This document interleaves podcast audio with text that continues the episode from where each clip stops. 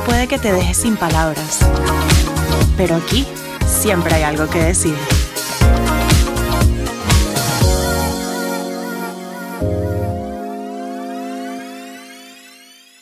Hola y bienvenidos al primer episodio de Algo que decir. Hoy tengo algo que decir acerca de la salud mental y hoy vamos a tratar de destumbar todos esos mitos que hay detrás de el ir a terapia. Hoy vamos a estar conversando con Fabiana Morales. Ella es psicóloga graduada de la Universidad Metropolitana con especialización en clínica mental de la Universidad Central de Venezuela, radicada en Santiago de Chile desde hace dos años. Em, emigrar hizo que su manera de ejercer su carrera cambiara radicalmente. Y ahora, Fabiana, para comenzar, eh, bueno, primero, bienvenida. Este, Gracias.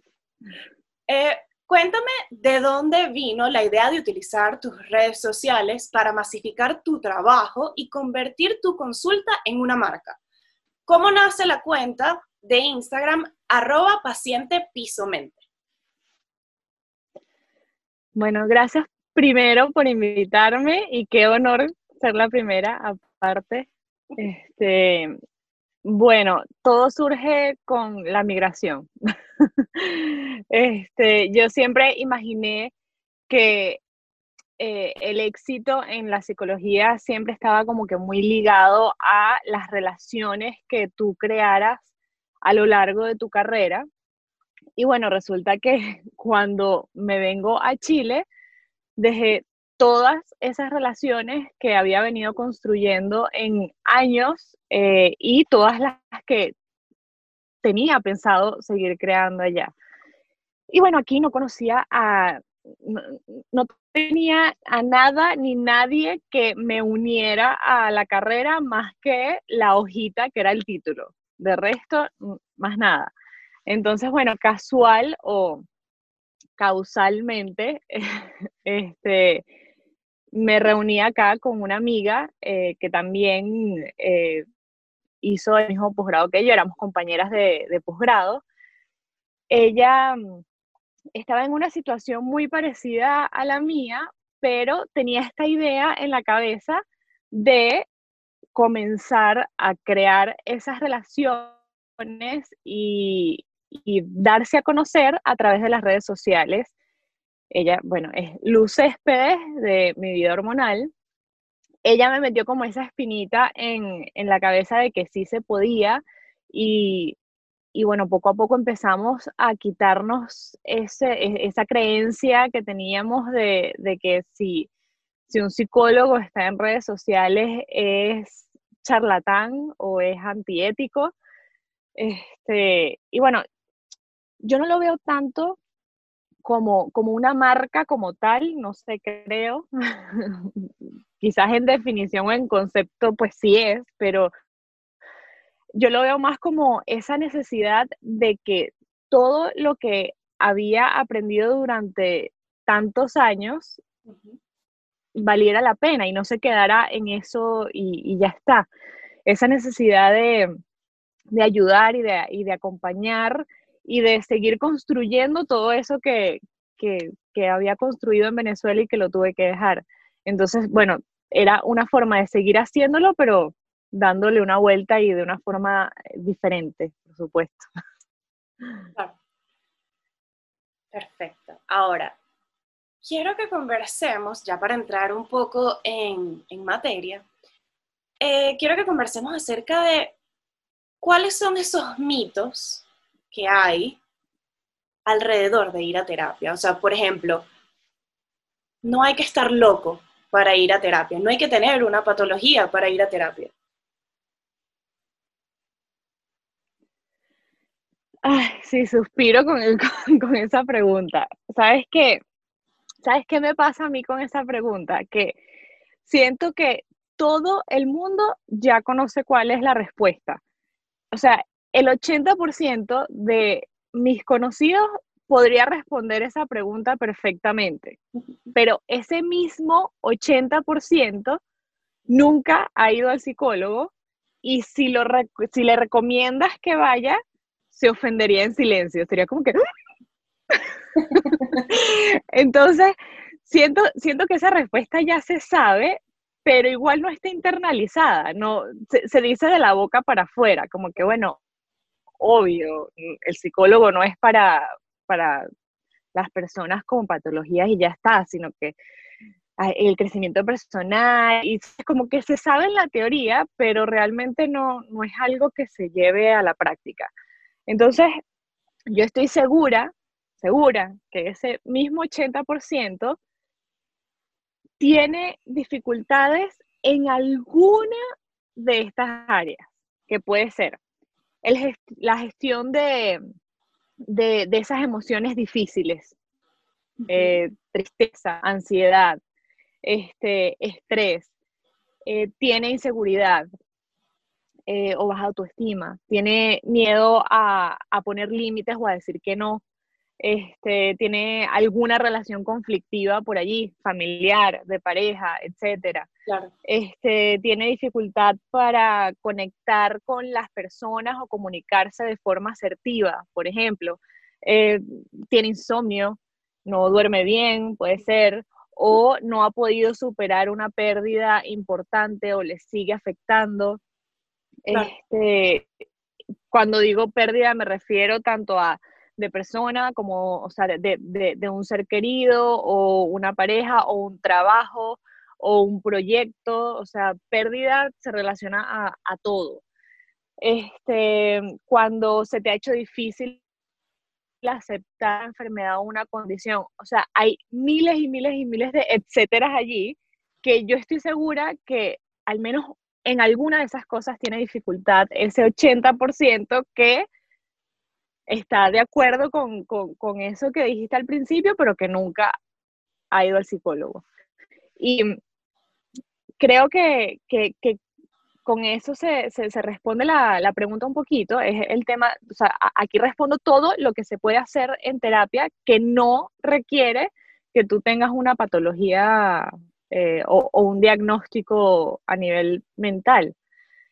Pero la cuestión es que ese 80% de personas viven o, sobreviven con, esas dificultades porque no tienen idea de que eso se puede cambiar, de que se puede cambiar o se puede mejorar. Claro.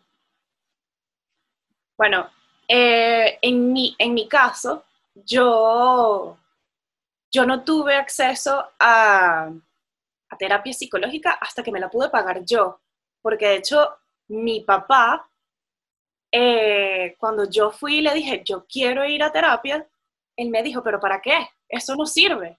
Entonces creo que también eh, hay una cultura que ya viene de quizás de generaciones anteriores que sobrevive con esas cosas, sobrevive con todos esos, no sé si, si la palabra es traumas, pero este, quizá eh, también es, un poco lo, que quiero con, esta conversación, es, es quitar ese,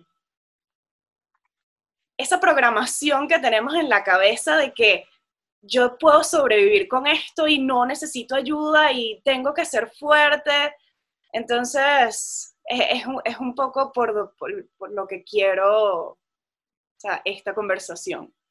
Entonces, a ver, yo estaba pensando un poco acerca de, cómo guiar esta, esta conversación y por dónde comenzar. Y creo que la enseñanza sobre la inteligencia emocional eh, debería comenzar desde que somos muy niños, en mi opinión. Eh, no sé qué piensas tú, pero si nosotros cuando nos convertimos en padres no tenemos ese conocimiento previo, entonces, ¿cómo, cómo podemos cultivarlo en, esta personita nueva que está llegando al mundo?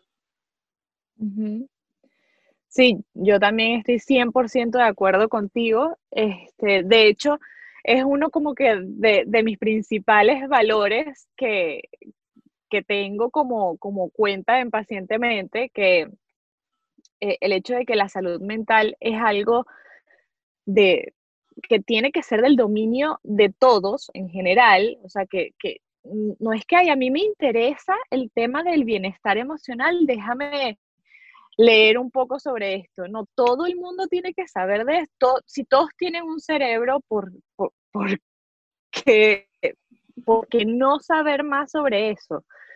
Este, y entre todo, eh, es todo eso que te mencioné arriba, que no involucra que, que, bueno, que algo esté mal en tu cerebro, sino, sino cosas que nos pasan a todos, porque todos tenemos inseguridades, todos tenemos nuestros miedos, nuestra relación complicada, difícil, que nos cuesta lidiar con ella. Y, y es eso, es como que aprender técnicas y herramientas. También aprovecho aquí antes de entrar al tema de, los niños, aprovecho de entrar en el tema de que pensamos que eh, ir al psicólogo es como un compromiso de toda la vida. O sea, como que eh, me va a meter en un paquete y no tiene que ser así, o sea, tú puedes ir específicamente con un objetivo que sea tener herramientas para eh, comunicarme mejor con esta persona porque mi jefe, por ejemplo, este, tengo problemas en mi trabajo y mi jefe este, de verdad me, me, afecta como las conversaciones que tenemos, cuando me llama la atención, no sé cómo lidiar, no sé cómo pedir este, el aumento que siento que me merezco, pero, ¿sabes? E, esas son cosas que, que vemos siempre, o sea, que todos manejamos, pero que nunca nadie nos, nos enseñó, o sea, eso no nos lo enseñan en la escuela, el cómo, cómo lidias con eso, tanto en la parte emocional, afectiva como comunicativa. Entonces, bueno, es, es importante tener esa educación desde pequeños, esa introducción a nuestra salud mental y aparte, eso, cuando vamos a criar eh, y, que bueno, queremos que, nuestros hijos y que estas próximas generaciones eh, tengan pues una salud mental más, más consciente, que, sea, que sean más conscientes de, su salud mental, em, no podemos dar lo que nosotros no tenemos. Eh, es, es, así, o sea, no. Tienes que poder llenar esa jarra primero antes de servirle a los demás de eso que tú quieres darle. Si, tú no tienes, no, no, lo puedes hacer, es, imposible. Puedes intentarlo, pero entonces sí, para mí es, eh, por eso siempre insisto en que es, debería ser eso, de, cuestión de, de, cultura general, o sea, que te lo enseñen desde, desde pequeño y que todo el mundo lo maneje siempre y siempre está el típico de, ay, bueno, pero es que a mí me criaron a coñazo y yo estoy aquí vivo. Eh, yo estoy bien. Aquí me ves. Ese tipo de comentarios que uno dice, ok, señor, estoy segura de que a usted no le, no le, no, no le falta ninguna no, tiene ninguna pata coja, era lo que quería decir. Estoy segura que no tiene ninguna pata coja usted, está clarísimo. Sí. Este, pero bueno, ese, es el argumento más chimbo que, escucho y lo, lo, peor es que lo escucho siempre.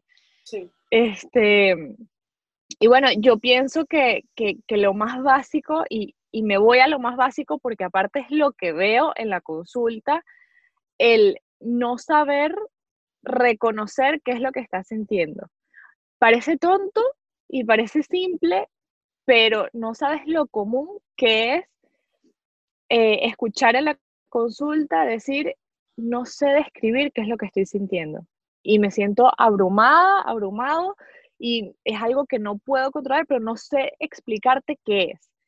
Entonces, es tan así que puede ser frustración y no sabemos llamarla porque nunca nos explicaron eso desde pequeño, que bueno, mira, ¿dónde sientes la frustración? ¿En qué parte del cuerpo? Eh, ¿Cuáles son los pensamientos que se te vienen a la mente ante este tipo de emociones? Y aparte de el gran paso que es el reconocerlas, el identificar qué es, después viene el validarlas y decir, es válido que te sientas así. Eso no nos lo enseñaron tampoco. Nos enseñaron que las, emociones que son incómodas, es decir, toda eh, frustración, rabia, ira, eh, tristeza, em, ansiedad, todas estas que son incómodas de sentir son negativas y no deberías tenerlas. Y si las tienes es que algo está mal en ti. Claro. Te las tienes que aguantar, te tienes que callar. Este, todos eran mensajes que, claro, no era directamente así, por supuesto, porque si, uno lo dice así, uno dice, ay, pero que suena feo. Sí, no, no te lo decían así, pero indirectamente era ese el mensaje que te daban al final. Entonces, y, que todavía siguen dando. De hecho, no, yo estoy hablando en pasado porque yo quiero pensar que ya eso no existe, pero eh, la verdad es que todavía seguimos, todavía seguimos en eso, eh, criando de esa forma y educando de esa forma. Y, lo que estamos es eh, eso, promoviendo que estas futuras generaciones sigan creciendo con, estos mismos conflictos que tenemos nosotros. Entonces, el, el promover primero esto, que se reconozca qué es lo que se está sintiendo, que se valide y decir, es válido que tú te sientas frustrado por esto que pasó. Este, y luego, el enseñarle formas sanas de gestionar eso que está sintiendo porque entonces juzgamos porque está haciendo una pataleta, eh, juzgamos porque está llorando y tú no deberías llorar por eso, eh, pero enséñame, dime entonces qué es lo que debería hacer para gestionar esto, porque lo que estoy sintiendo lo estoy sintiendo, eso ya está ahí. ¿Cómo hago entonces? ¿Cómo lo gestiono? Si me dices que no puedo hacer esto, pero no me das una solución. Entonces, este, eh, son cosas que, que, que tenemos que, que hablarlo, que poder hablarlo eh, para poder después, eso, servir de esa jarra llena de conocimiento, pero si no tenemos, imposible. Ahora, si eres un adulto, o sea, ya, ya pasamos, ya conversamos acerca de los niños y cómo hacer con ellos, pero si tú eres adulto y no, no tuviste esa, esa, esa guía, eh, no tienes esas herramientas, ¿cómo haces? Sí, bueno, lo principal es quitar esa, e, e, esa creencia de que, de que mientras no te estés muriendo estás bien, de que, de que si no has explotado, entonces está bien y ese malestar te lo tienes que aguantar. Este, no esperar a que sea algo por lo que tienes que explotar, sino atacarlo desde el principio y reconocer que si no tienes, hay, hay como cositas eh, claves o, frases, palabras claves como em, cuando te sientes abrumado, cuando sientes que algo te sobrepasa, cuando ves que siempre das con la misma piedra una y otra vez, pero vestida de diferente color. Este, cuando estás pasando momentos difíciles y complicados y sientes que necesitas el acompañamiento de, alguien más.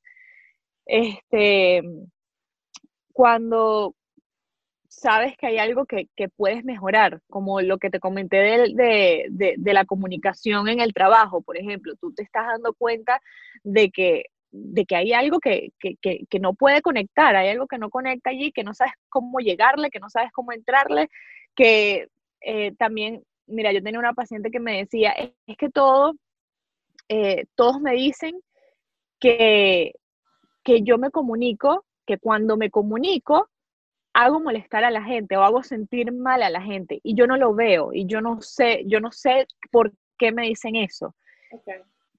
Todo eso, todo lo que comenté es un indicio de que puedes pedir ayuda, porque no, no es, eso lo que venimos hablando desde el principio, no es necesario que llegues al, a la punta donde ya explotaste, sino mucho antes y saber reconocer saberte vulnerable, que eso es todo un tema porque es complicado.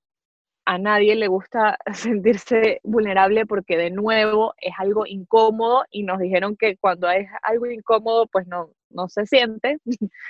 este, pero, pero sí, el, el poder sabernos vulnerables y decir, mira, sí, soy vulnerable, no sé cómo manejar esto, siento que, puedo mejorar en esto, eh, me siento abrumado y no sé cómo gestionarlo, no sé qué es lo que estoy sintiendo. Verse en, ese espacio y poder, poder abrir, sí, abrirnos a, a esa experiencia que solamente te va a sumar, o sea, sea, sea lo que sea, siempre, siempre va a haber suma en esa experiencia, no, no te va a quitar nada. Ok, claro. Bueno, eh, me habías comentado que para finalizar querías agregar unas técnicas o herramientas. Eh, cuéntame un poco más acerca de eso. Te había dicho que eran como tres, tres consejos facilitos y sencillitos cuando quieres, cuando tienes como que la idea de que quieres ir a, visitar a un psicólogo, o sea, que, necesitas ir a un psicólogo. Este, también como que quiero aclarar un punto que no lo había dicho antes, que yo no entiendo por qué damos tantas vueltas y lo pensé porque justamente tú eh, escuché eh, un podcast que, hiciste con una persona eh, hablando de, tu experiencia con el cáncer. Sí. Y eso me recordó full a esto que hablamos justo ahorita, que yo decía, ¿por qué, por qué cuando sentimos una pelotita en nuestro cuerpo, en el cuello en tu caso, sí pensamos inmediatamente y se nos prende la chica de que decimos, tengo que ir al médico. O sea, eh, sentir eso es igual a tengo que ir al médico y urgente.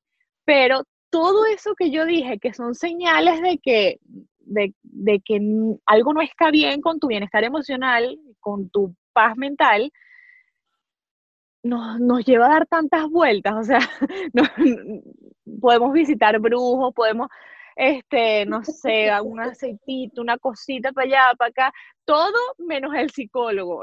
o sea, es como que, y ojo, no digo que lo otro no sirva y que no, para nada, pero eh, no se nos viene a la mente nunca que, que bueno, primero déjame ir al, al, psicólogo a ver, a ver qué puedo hacer por mí. Y ya después considero pues las demás cosas. O las incluyo también, un complemento. Pero, pero bueno, eso lo quería, se, me había ocurrido antes y se me, se me pasó decírtelo.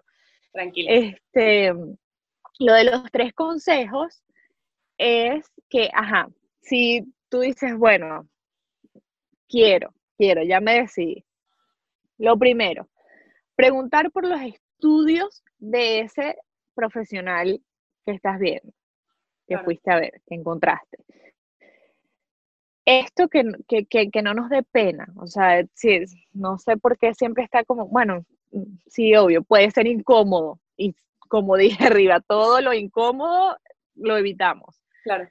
Pero por muy incómodo que sea, es necesario, es necesario preguntar y aparte es una pregunta que nosotros, a nosotros no nos incomoda, entonces no, no hay por qué hacerlo más incómodo de lo que es, simplemente preguntar eh, por los estudios y asegurarte de que tenga una especialidad o una maestría. ¿Por Porque nosotros, nosotros nos graduamos de psicología y esto no lo saben muchas personas. Nosotros nos graduamos de psicología, pero todos los que son psicólogos, graduados de psicólogos de la licenciatura, no son terapeutas, porque hay muchas ramas de la psicología. Entonces, tienes que asegurarte de que ese psicólogo haya hecho una especialización o una maestría en clínica. Okay. para que pueda eh, ejercer o, en, clínica o en alguna especialidad de algún tipo de terapia, para que pueda eh, ser tu terapeuta. Ok. ¿Sí? Ese por, por un lado. Después, preguntar cuál, eh, con, con cuál tipo de terapia trabaja. Esto tampoco lo saben muchas personas y es que hay distintos tipos de terapia. Entonces, este, cuando te responda con qué tipo de terapia trabaja, tú haces tu investigación a ver si tú te sientes cómoda o cómodo con ese tipo de terapia o no. Este, eso, e, eso es importante porque a veces vamos al psicólogo que tiene un tipo de terapia específica y pensamos que eso es lo que hacen todos y no es necesariamente así. Entonces, eh, tienes que tener en cuenta de que si no te funcionó esa terapia, puede que a ti, no es que hayan buenas o malas, sino que quizás a ti la que te funcione es otra y no esa. Entonces, tener en cuenta eso. Y el último es no, querer, no, no quedarte con el malestar porque hayas tenido una mala experiencia. Este, conozco personas que después de haber ido a cinco psicólogos diferentes fue que encontraron el indicado con el que ya están siempre, con el de confianza. Exacto. Pero tuvieron que pasar por cinco. Entonces, eh, es cuestión de, primero, el tipo de, lo que expliqué antes, el tipo de terapia que maneje, que tú te sientas eh, cómoda con eso, y aparte, que, esa persona te, te, dé feeling y, te guste trabajar con esa persona, porque hay veces que no es cuestión del tipo de terapia, de toda la teoría, de, de lo profesional que sea, sino de que no, no te gusta y eso puede pasar.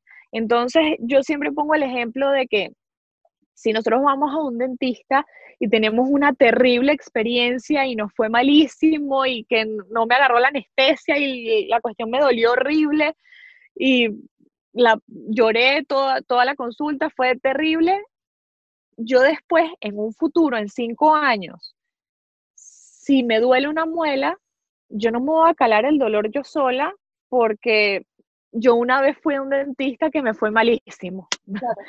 o sea, yo, yo busco otro y ya está, busco otro hasta que encuentre uno con el que, mira, no, me, tiene esas manos que Dios se las guarde porque no sentí ni nada, que, ¿sabes? Eh, ese tipo de cosas típicas. Y es así, puede que ese mismo que con el que a ti te fue malísimo, otra persona diga que es espectacular, quién sabe, pero nosotros con, un dolor de muela no nos quedamos ahí, ya está, sino que bueno, tenemos que ir y buscar otro. Lo mismo pasa con el psicólogo. Si no te gustó ese, este, bueno, pues por algo será, busca y sigue intentando este, hasta que consigas con el que se quede contigo, que sea tu persona de confianza. Sí. Y esos eran los tres. Genial. Bueno, a mí, en mi, experiencia, yo estuve mucho tiempo viéndome con una psicólogo y aquí en Caracas. Y, o sea, mi terapia normal me fue súper chévere con ella y ya llegó un momento en el que dejé de ir porque ya, o sea, me sentía bien y no sentía la necesidad de ir, pero cuando me vuelve a suceder, o sea, cuando me sucede lo, lo que tú comentaste del cáncer, eh, yo decido buscar a otra, o, sea, otro tipo de ayuda, eh, porque justamente mi psicólogo de ahorita, que es Luciana, la que tú comentaste de mi vida hormonal, eh, ella justamente está especializada en trastornos hormonales y enfermedades crónicas, que era justamente por lo que yo estaba atravesando. Entonces creo que eso a mí también me ayudó a, a manejar esa experiencia, a manejar mi diagnóstico, todo el tema de la operación, todo el tema, y, y fue una persona que tenía las herramientas que yo necesitaba para ese momento y eso no quiere decir que mi primera psicólogo con la que me traté durante mucho tiempo no me ayudó, sino que decidí buscar una, una ayuda mucho más especializada porque era lo que yo y mi mente y mi cuerpo necesitaba en ese momento. Entonces creo que eso también forma parte de, de, cosas a considerar en cuanto a, a qué tipo de, de ayuda buscar. Totalmente, totalmente. Es 100% válido el, el que, pues, para ti en este momento necesites la ayuda de algo mucho más específico, es 100% válido. Y este, eso también quiero recalcar lo que ya había mencionado antes de que no tiene que ser para toda la vida, de que, porque sé que también está este miedo y sé también que hay profesionales que se enganchan con eso y que eh, como que no quieren soltar al paciente y quieres que, quieren que, tú estés ahí para siempre. Este, pero no tiene que ser así. Tú puedes pues, proponer objetivos claros, mira, yo quiero llegar a esto, que mi tratamiento se base en esto, y pues se llega a ese objetivo y, y ya está. Eso no quiere decir que tú en algún momento pasa una emergencia o no tiene que ser una emergencia, pero una dificultad con esto, un malestar con esto, y que puedas volver este, o con la misma persona o con otra. Pero este, ir también ese puede ser un cuarto consejo que, no lo tenía notado. Ir con objetivos claros de qué es lo que tú quieres lograr y, qué, y cuáles son tus expectativas acerca de eso para que se lo comentes al psicólogo y que él pueda decirte, mira, sí, tus expectativas están acorde a, a lo que es la terapia o no, eso no va por ahí y que pues conocer esos objetivos que tú tienes y que él te dé esa devolución de si pueden trabajar en eso, si es viable o no. Bueno, eh, ya llegamos al, final de nuestro primer episodio. Espero que este, toda esta información que, compartimos el día de hoy les sea de, utilidad a, las personas que la escuchen. Y, y bueno, esto fue todo lo que tuvimos que decir el día de hoy, pero eh, pronto seguramente volveremos a encontrarnos con, con Fabiana Morales para algún otro tema que tenga que ver con la psicología y seguramente tendremos muchas más cosas que decir. Mil gracias por la invitación, Val, me encantó la conversación. Gracias a ti. Eso fue todo por hoy, pero recuerda que aunque el mundo te deje sin palabras, aquí siempre queda algo que decir.